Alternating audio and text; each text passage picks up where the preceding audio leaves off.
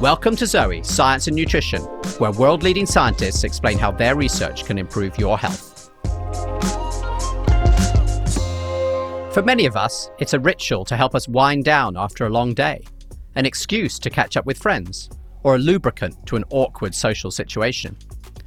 Alcohol can be delicious, but our relationship with it is often complicated. Good times with friends don't come for free, and many of us have felt the morning after impact of a few too many drinks. For an unfortunate minority, alcohol can lead to addiction and even death. So, is alcohol ever healthy? If you're like me, you're probably deeply confused. Is any amount of alcohol a sure path to an early grave? Or is a glass of red wine the best thing for your heart health? You might have read both things in the same newspaper in the same week. In this episode, we look to the very latest science to find out answering questions like which alcohol is best for your health? Which drinks make you gain the most weight? And is alcohol killing off the good microbes in my gut? I'm joined by Tim Spector, my scientific co founder at Zoe, and one of the top 100 most cited scientists in the world, and Dr. Sarah Berry, one of the world's leading experts in human nutrition, with over 30 randomized human clinical trials to her name. So I'm very excited to welcome back to our podcast two of my very good friends, and since I know you both so well, I can also say with some confidence that you're not just world leading scientists who can talk about our bodies and, and alcohol in the abstract, but I know that you both regularly like to do some personal experiments on the impact of wine at varying quantities. So there's plenty of personal expertise here. Tim, your favorite tipple of choice? Well, I have to say it would be a, a good quality red wine, really. And um, my choice does vary depending on what I'm offered. so an aged full bodied red wine, a nice Barolo from Italy, uh, a nice Chateau Margaux from uh, France, some uh, Priorat from Spain. Um, these are some of my favorites, but uh, I like a drop of wine, but I also, you know, do drink other alcohols as well. So I, you know, try and keep my hand in all of them. That's good. Good to keep your hand in. And what's going on, Tim? When you're drinking the red wine, healthy or not healthy? Well, I've actually felt better about drinking red wine in the last 10 years since I discovered uh, it has magic properties, make it differ from most other alcohols in that it's still got a close connection with the fruit and the skin of the grape because red wine, unlike uh, white wine, is left for a long time. The grape skin is left in contact with the mixture. So all the good chemicals in the grape skin, which uh, mainly we're talking about polyphenols, which are this group of defense chemicals used to be known as antioxidants. These leak into the liquid and actually then undergo with the fermenting process of microbes multiply. So you get over 100 different types of polyphenol chemicals in your glass of wine, which we now know, we didn't know, are actually very good for you. So it's starting to explain why red wine, these studies have consistently shown red wine to be different to other types of alcohol in terms of its health benefit, at least for the heart. And some people say that might explain the so called French paradox that was, called about 30 years ago, about why, say, the French had much fewer heart attacks than the Americans for three or four times less heart problems. Um, I think it's probably exaggerated to say it's all due to red wine, but that started this whole quest and I think as we discover more about food and nutrition and really take a scientific approach, we're starting to pick apart what it is in all these drinks. And it's these polyphenols, which are actually rocket fuel for your microbes. So if you're drinking hundreds of these polyphenols, you are, despite the alcohol, regardless in the way of the alcohol, you're feeding your gut microbes uh, further down the chain and they're paying you back by helping your immune system and your heart and uh, uh, your metabolism in general. So I think that's that's sort of what it is. The trick is to get the dose just right, as always. That's something that uh, we all struggle with, and of course, it's very individual.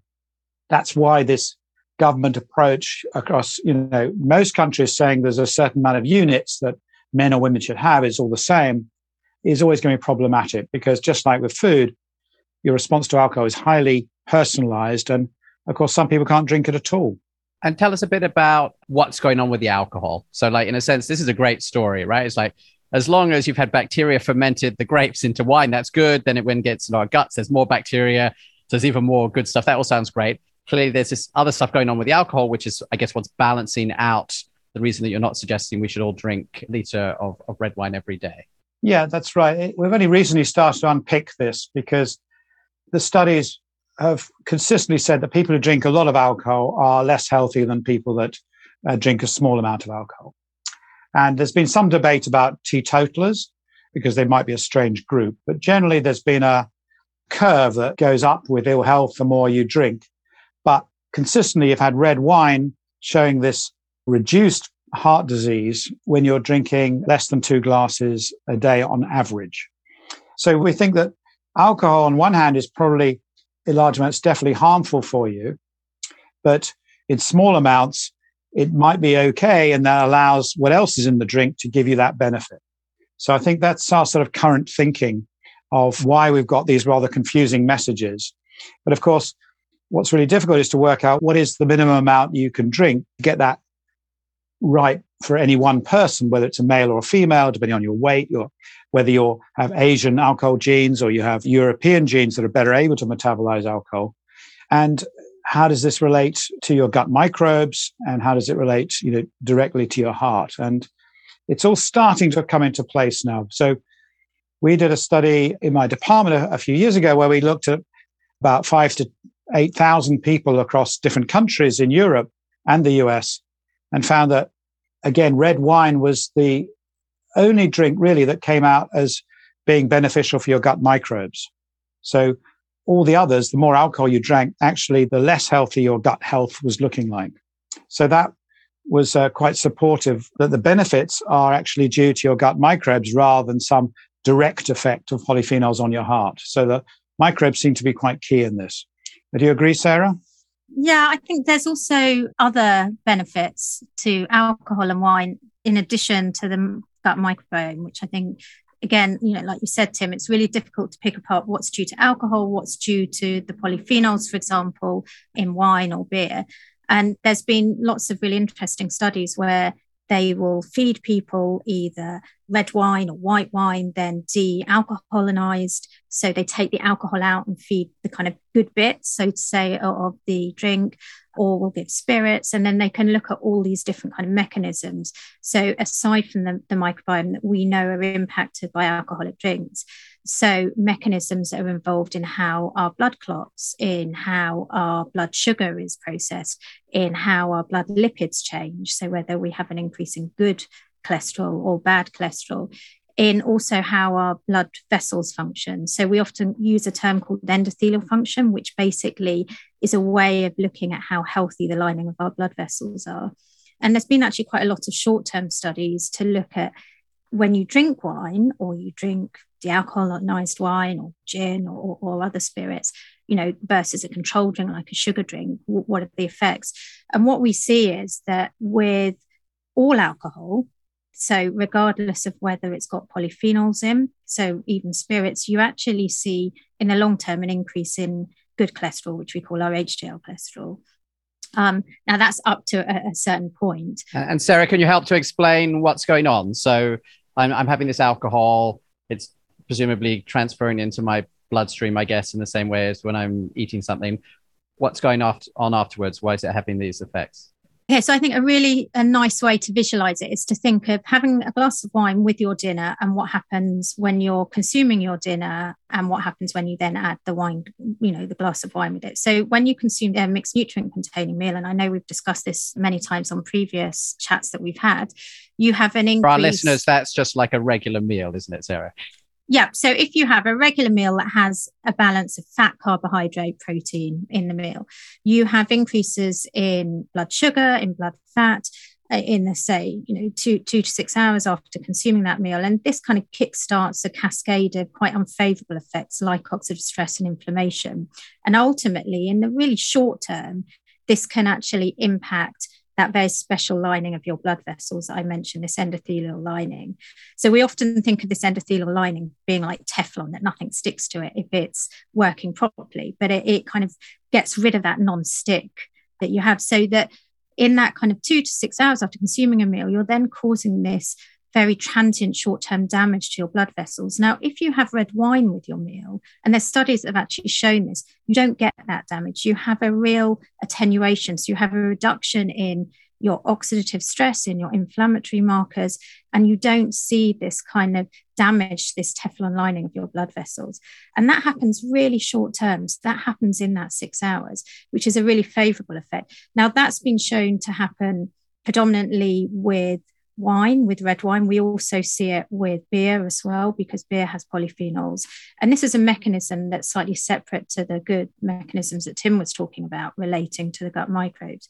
But what's important to remember as well is alcohol on its own, so alcohol without any of these other polyphenolic uh, substances over the long term does actually improve your HDL cholesterol. Now, the dose, as we've mentioned, is so, so important. So we have this J shaped curve and we see this with a lot of dietary exposures where you have very, very low amounts, you're actually at increased risk of certain diseases. Where you're at moderate amounts, and this applies to alcohol, you have favorable effects on many diseases. But then once you go to higher amounts, the risk rapidly increases, you know, as the dose increases.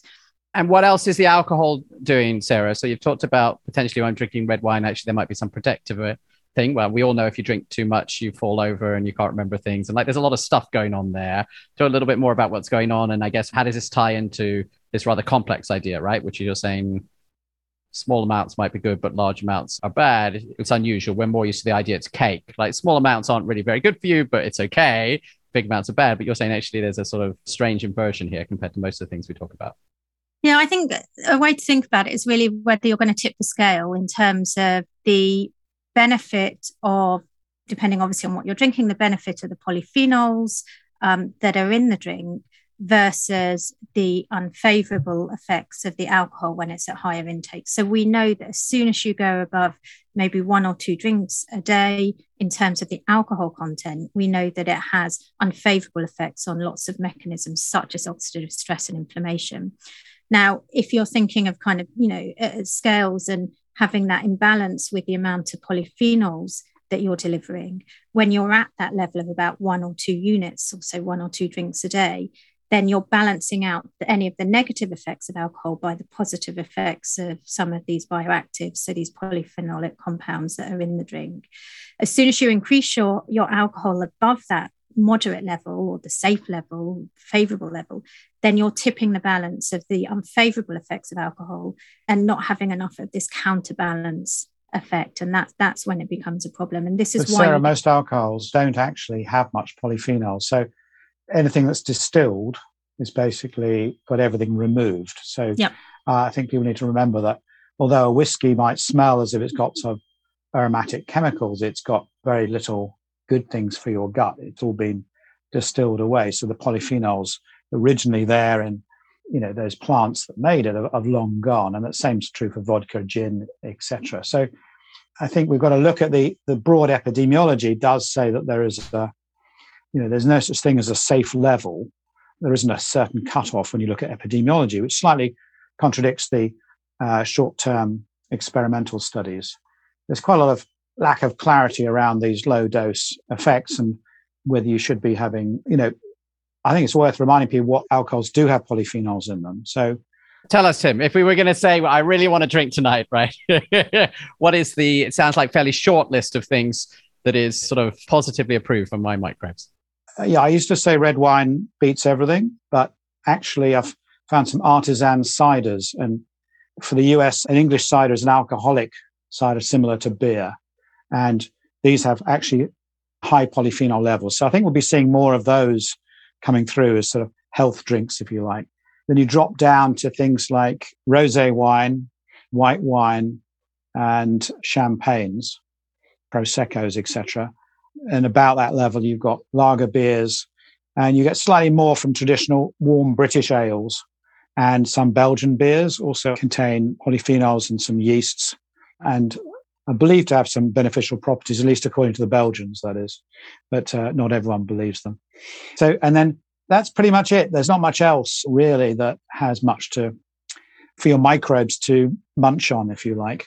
And I think that's part of the problem. So then it becomes more complicated about, you know, then you start talking about sugars and other things which we might want to touch on later. But the menu is relatively limited, but most people don't realize how much less polyphenols there are in white wine compared to red wine. You've got to drink three times as much uh, white wine as red wine to get the same benefits. So it's not generally recommended. That's why I drink uh, white wine. That's my excuse, Tim, that you say I should drink three times as much. That's right. And you can you can tell a polyphenol also because it gives you that funny taste or that sort of astringency on the tongue. Mm. And that astringency, the way it sort of um, in a way dries out your tongue, is a sign that the tannins in there, and the more tannins there are, they're classic polyphenols. So it's an interesting way to to judge wines as well, which may probably vary uh, quite a lot within them. No one's really testing them yet or sticking that on the label, but I think in the future they probably will be. And I'm not a big drinker, so you've definitely convinced me that red wine is the place to go, and I like red wine, so that's fantastic. But I definitely feel a whole bunch of negative effects right after my second glass, and that's not about long-term health anymore, right? That's actually about like I'm going to feel a hangover the next day. I may start to feel effects probably even within the next hour. There's clearly some negative stuff that's going on there. Can you sort of help to explain? Because I guess that's this sort of key trade off that you're talking about in addition to long term health, which is very different. And I think why you're saying there's not necessarily any safe level, these things are quite personalized. What's going on here? Well, alcohol is a, is a, a neurotoxin, really, and gets broken down at different speeds in different people. And you have these genes that generally metabolize it either faster or slower. So the speed at which it gets to you or affects your brain or your cognition depends on A, how much you're used to it, and B, also what genes you might have inherited. And it might probably also involves your gut microbes and your individuality. So huge differences between people. And that's why one glass for you might be three glasses for Sarah. And just because metabolically that's you're going to process them rather differently. So it's very hard to give rules. And I think what you're describing, Jonathan, is quite common. People saying, uh, as soon as I go above one glass, I get all these side effects and I don't sleep well at night and uh, all these kind of extra things, which that really difficulty with alcohol. It's, it's a really difficult uh, drug in a way to get right in terms of dose and timing. That's why everyone has their own story about what makes them feel good or bad. And so in general, you know, I think the idea is in general, probably better off without alcohol, I believe overall. But if you are going to drink anything, pick something with red wine, which has some proven effect on the heart, or increasingly these apple based drinks that might do you some good, or you just drink it because, you know, it helps your social life and makes life more interesting. And do you know why hangovers get worse with age? I know people talk anecdotally about that. Is it to do with the enzymes involved? There's masses of literature on hangovers, none of it conclusive in any way at all, other than everyone blames everything else for it. And there was this whole thing about blaming congeners in things like distilled brandies and things like this. And but it, it's turning out to be much more complicated than that. But interesting, they have done some microbiome experiments in mice, giving them hangovers and uh, show that you can actually prevent some hangovers or reduce the, the toxic effects of alcohol by giving them probiotics or poo transplants. So they've done a few human studies as well, showing that you can actually, by manipulating the microbes, help people recover more from alcohol. But I'm not sure anyone's yet advertised those uh, yogurts for that specific purpose. But it shows it's complicated and that probably what you're eating the day before, what you've got in your stomach, also plays an impact on how you that two or three extra glasses is going to affect you the next morning. Just like we're learning in personalized nutrition, you know, it's often outside the window you're thinking about that influences your body in all these other kind of ways. So drink at a different time with your meal rather than on empty stomach later in the day rather than at the end of the day all have different effects on the body and the brain. Yeah, I came across a really interesting study a couple of weeks ago that was looking at amount of alcohol, I think, versus the way in which you're consuming it. So your drinking habits versus your drinking amount. And it actually showed a really strong impact of your drinking habits. So, you know, what time of the day do you have it? Do you have it with a main meal versus actually the amount of alcohol? So, going back, Tim, to what you said about all of the work that we're finding with the Zoe Predict studies, showing the importance of, you know, your dietary patterns as well. So, how you eat uh, and the same holds true for the alcohol intake. And what was better, Sarah? Having it with your meal, having it with the main meal of the day, the time of the day didn't seem to have a big impact, although they were looking at, I think, if I remember correctly, lunch versus dinner. Um, I don't think there's many people that consume it, hopefully, for breakfast or with their breakfast. Uh, not nowadays, although uh, many years ago they did. But that having the same amount of alcohol with a meal versus without a meal has significantly different impact in some of these health outcomes. And it's one of the few things where genes actually do make a difference. So when we did the Zoe Predict studies, genes had little impact on most foods and responses to them. But two sort of exceptions to that one is how you deal with milk through the, the lactase gene, and the other is alcohol dehydrogenase gene, which through evolution has changed. And actually, Europeans have mutated to be able to break down alcohol faster so it doesn't cause those toxic effects. And there have been some studies actually in students where they gave them all triple shot of vodka monitored them over time in a, in a controlled experiment. And huge differences between individuals in how they responded to that standard dose of alcohol in terms of hangovers, etc. So I think there's a whole other industry there if we wanted to go to uh, personalizing your alcohol behavior, but I'm not sure we should go there. No, it's interesting. I, I, think about my university education as being a bit like a controlled experiment in alcohol consumption. You know, I came up with almost no tolerance by the time I was 22, I had really high tolerance, much higher tolerance than I've had uh, subsequently. I now drink very little, but at that point, and this was, you know, I guess 25 years ago, I, I, think that students today drink less. It was a sort of central part of my experience. So I definitely remember that shift. We had a couple of like fantastic questions that came in on Instagram overnight when people heard we were doing this question. And one of them, which I think fits right in here, is we've talked about the health bits, but what about weight? Does alcohol make you gain weight? And the follow on to that, isn't it killing your microbes? Because it seems like it kills everything else. What's going on there? Um, I'm happy to touch on the weight bit, uh, Tim, but I'll give you the bugs to talk about. So, again, with weight, just like we see with the association with alcohol and cardiovascular disease, type 2 diabetes, we see this similar J shaped curve actually as well. Why that is, uh, I'm not sure. You know, obviously, if you have excessive alcohol, you're consuming a lot of sugar, you're consuming a lot more calories, and these empty calories. Why a moderate intake is associated potentially with a lower weight um, than no intake could be, you know, as a byproduct of some of these metabolic favorable effects from, particularly from um, alcohol that's containing the, the polyphenols that Tim mentioned. But in general, alcohol increases your blood sugar, doesn't it? On average, most of the conventional drinks will increase your blood sugar or not. Because I definitely, in some of the twins, we did see responses. I had one particular energetic set of twins, identical twins who were party lovers, and did a prosecco test where they both drank prosecco at the same time with the glucose monitors on, and only one of them was getting peaks and the other one wasn't, which upset the uh, one who was. So the sugar in the drink will obviously cause an increase in blood sugar, although it's really different between different people. So some people actually the sugar can dip, and this is because it interferes with the way that the liver produces glucose as well. So you might have some sugar coming in from what you're drinking, but you're having a disturbance in production of sugar from the liver. Hence why it's really variable. Hence why you know one of the twins might have had an increase and one of them might not have. And Sarah, I seem to remember text messaging me at around 10 p.m. one night while wearing a CGM. Do you remember this story? I do. The one and only time I've worn a CGM and um, was quite troubled why my blood sugar had dipped so dramatically after my X number of wine, which is actually white wine didn't have these nicer polyphenols in or, or a large amount.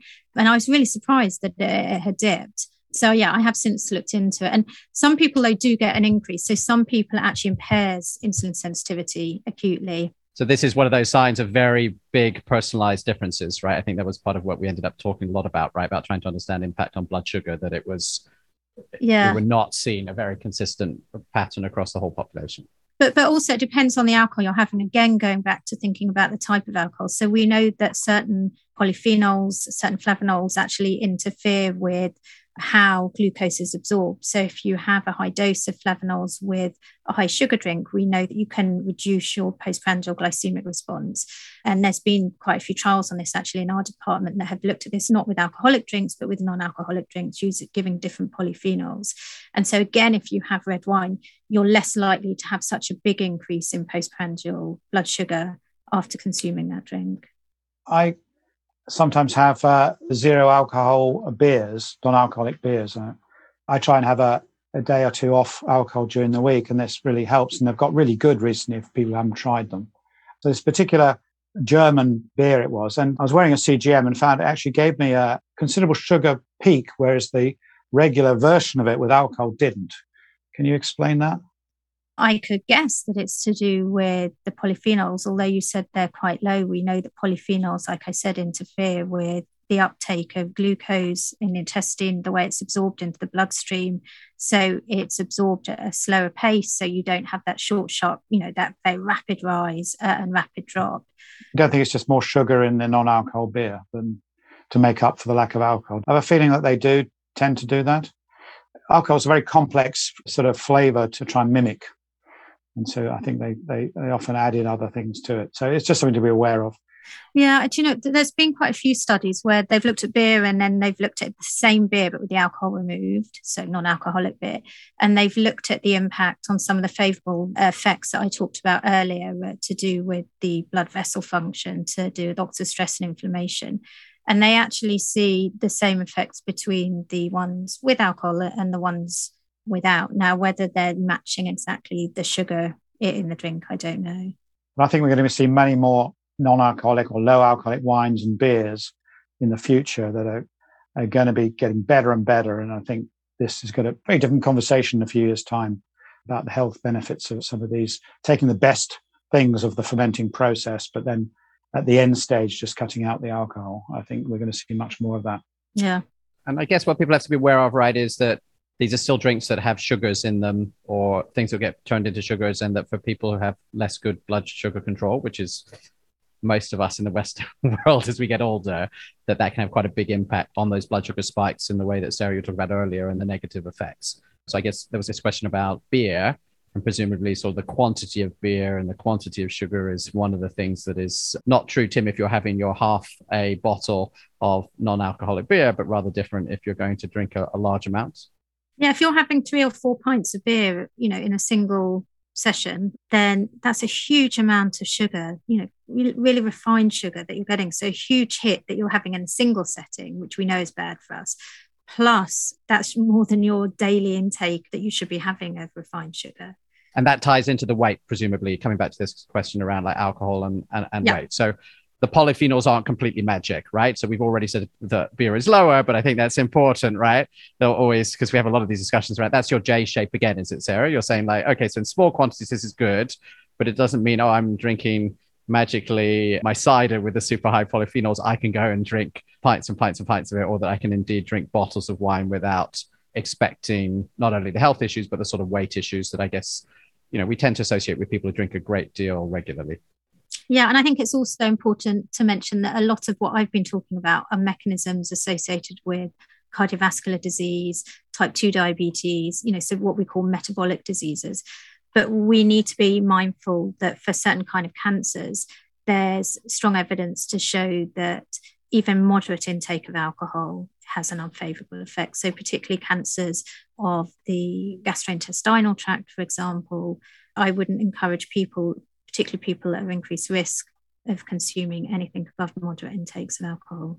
You've talked about how personalized it is. What are the other life conditions or, or situations where actually sort of skipping alcohol altogether is important? So I think if you have hypertension, so if you have high blood pressure, then the flex point in that J-shaped curve is shifted a little bit so that whilst one to two glasses a day might be okay for the majority of people, if you do have high blood pressure, then you should try and limit it a little bit further. Now, there still is a J shaped curve for people that have high blood pressure, but it's a lot lower. So it's instead of it being, you know, up to say 12 units a week, it's lower than that. So maybe a glass of wine every few days, for example. Also, if you have very high blood lipids, and particularly blood triglyceride levels. So this is slightly different to, to your cholesterol levels, but we know if you have high triglyceride levels, that again, alcohol can actually make that a little bit worse. And that's because it increases the production of triglycerides from the liver, but it also impedes the breakdown of triglycerides from the fat that you consume in your meal when you consume a meal. So you have it kind of a double whammy at both ends there. And so that's where you need to be a little bit more careful as well. I had another great question from our members, and it comes back to beer, right? Which is sort of in this middle ground, right? It's not truly terrible, not really great. And the question is, how does fermentation of beer differ from kombucha? Because, you know, Tim, you're always telling us how fantastic kombucha is because of all this fermentation and all of these bugs. You know, beer, that sounds like it's fermented as well. You know, put aside maybe if you drink too much and there's too much alcohol, why is beer not as good as kombucha? It's a great question. I'm no beer fermenting expert, but um, I do make kombucha on a regular basis. And you get your mother blob and you add brewed tea and you add lots of sugar to it and you wait 10 days. And the 30 different species of bug in there will change that tea, the bitter tannins of tea, into a very complex mixture of actually alcohol. It's about half or 1% alcohol, slightly sparkly and um, give it a bit of a punch and these rich flavors from the acetic acid, etc. And that's really all you do. It's extremely simple. Whereas the beer making process involves artificial yeasts, which you, you add to barley, hops, all these various grains. Various stages, you tend to sterilize it so you don't have out of control bacteria in there.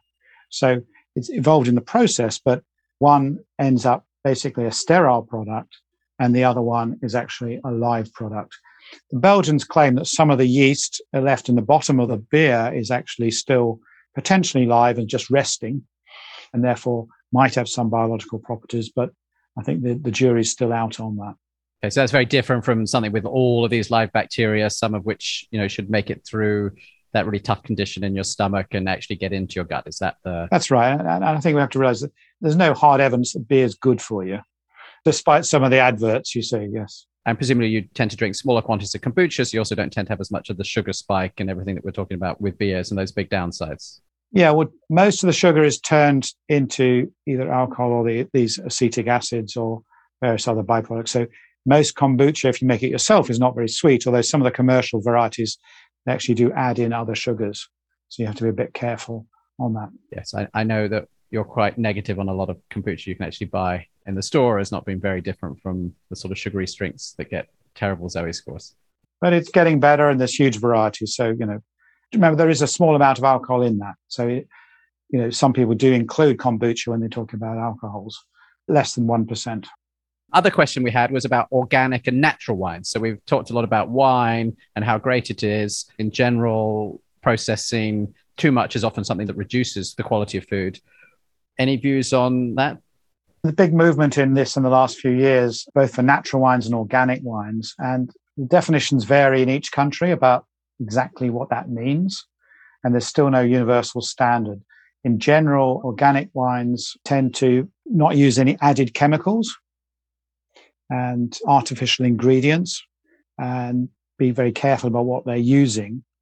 But the extreme end, you've got natural wines, which might be made without preservatives and also vineyards that might not be using fertilizers, for example. So very natural products. So the terms are used interchangeably, but they're generally based on the idea that if you worry about the vine itself and the land, it's a sustainable system. And therefore we should be supporting these as opposed to the mass market type wines and grapes, which just use masses of fertilizers, spray it with pesticides, herbicides, and you get actually more product. So what they produce is smaller, less of it, but higher quality. And increasingly, a lot of people are preferring natural wines, organic wines. Of course, the original natural wines are still made in Georgia, where they were put in amphora in the ground, and you just basically threw your grapes in there with a bit of water, closed the barrel, and waited six months, and then drank what happened after that. It's a bit like your kombucha, Tim. Yeah, exactly. So and had all the bits in it and other things. So, you know, that's the extreme example. So, but I don't think there's any evidence yet for organic food being better for you. The evidence is really not there yet. Very hard to do the experiments.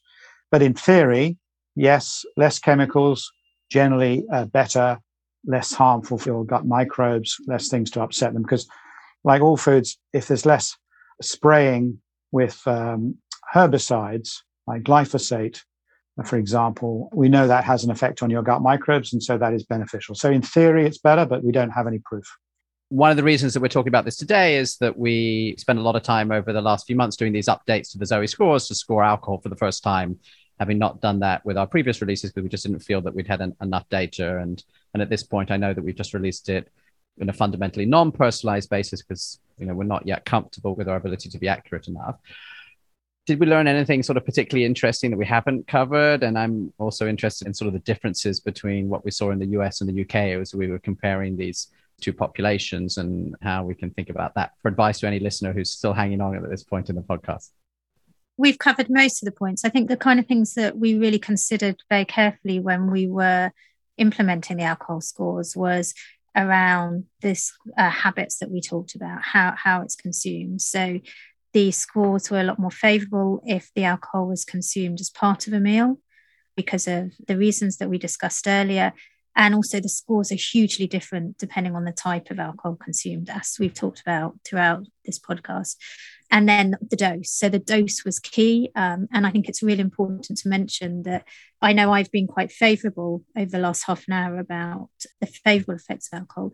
That it's really important to reiterate that as soon as you go above this low to moderate intake of one to two small glasses of wine or beer, um, a day, it has a very detrimental effect on health. And that's really important to note. And so that's been a really careful consideration for when we were developing the scores as well, to make sure that we're only ensuring a favourable dose as well. And the frequency was part of our consideration as well.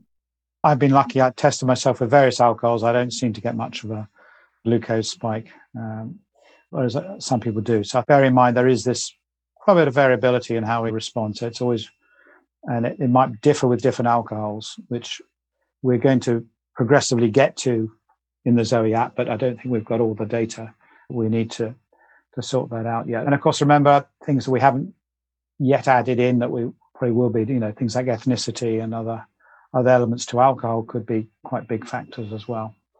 That's important. So, um, but yeah, realizing that alcohol is part of you know our lifestyle as a food. You know, or is it something that we see small amounts of alcohol drinking in long lived populations, so the blue zone countries? The little old ladies aged 90 are still going down for their beer or their glass of wine once a day. It may not be necessarily the alcohol that's keeping them alive, but it's the fact they're having a social activity and interaction with their friends. And so there's a lot of confounding factors in alcohol that depend very much on the context of which you're eating it. But if you can enjoy a small amount in a social context that improves your general well-being, then it can be very good for you regardless of the actual biological mechanism. So context is also very important. You know, drinking on your own in binges as opposed to meeting your friends in a Mediterranean cafe, I think are very different. I think that's a brilliant place to stop. I think we would all like to be in a Mediterranean cafe right now. so hopefully soon. I've really enjoyed the conversation. I think it's been very wide ranging. It's good to know that the conclusion is red wines at the top. White wine is just about acceptable, Sarah. Beer at a real pinch. Everything else, you know, think carefully. Thank you both of you, Tim and Sarah, for joining me uh, on today's Zoe Science podcast. We hope that you liked the episode. If you did, please remember to leave us a review and subscribe. If you're interested in learning more about Zoe and the best foods and drinks for your body, you can head to joinzoe.com slash podcast and get 10% off your purchase of the Zoe program. As always, I'm your host, Jonathan Wolf. The Zoe Science Podcast is supported by Sharon Feder and Kirsten Cade here at Zoe. See you next time.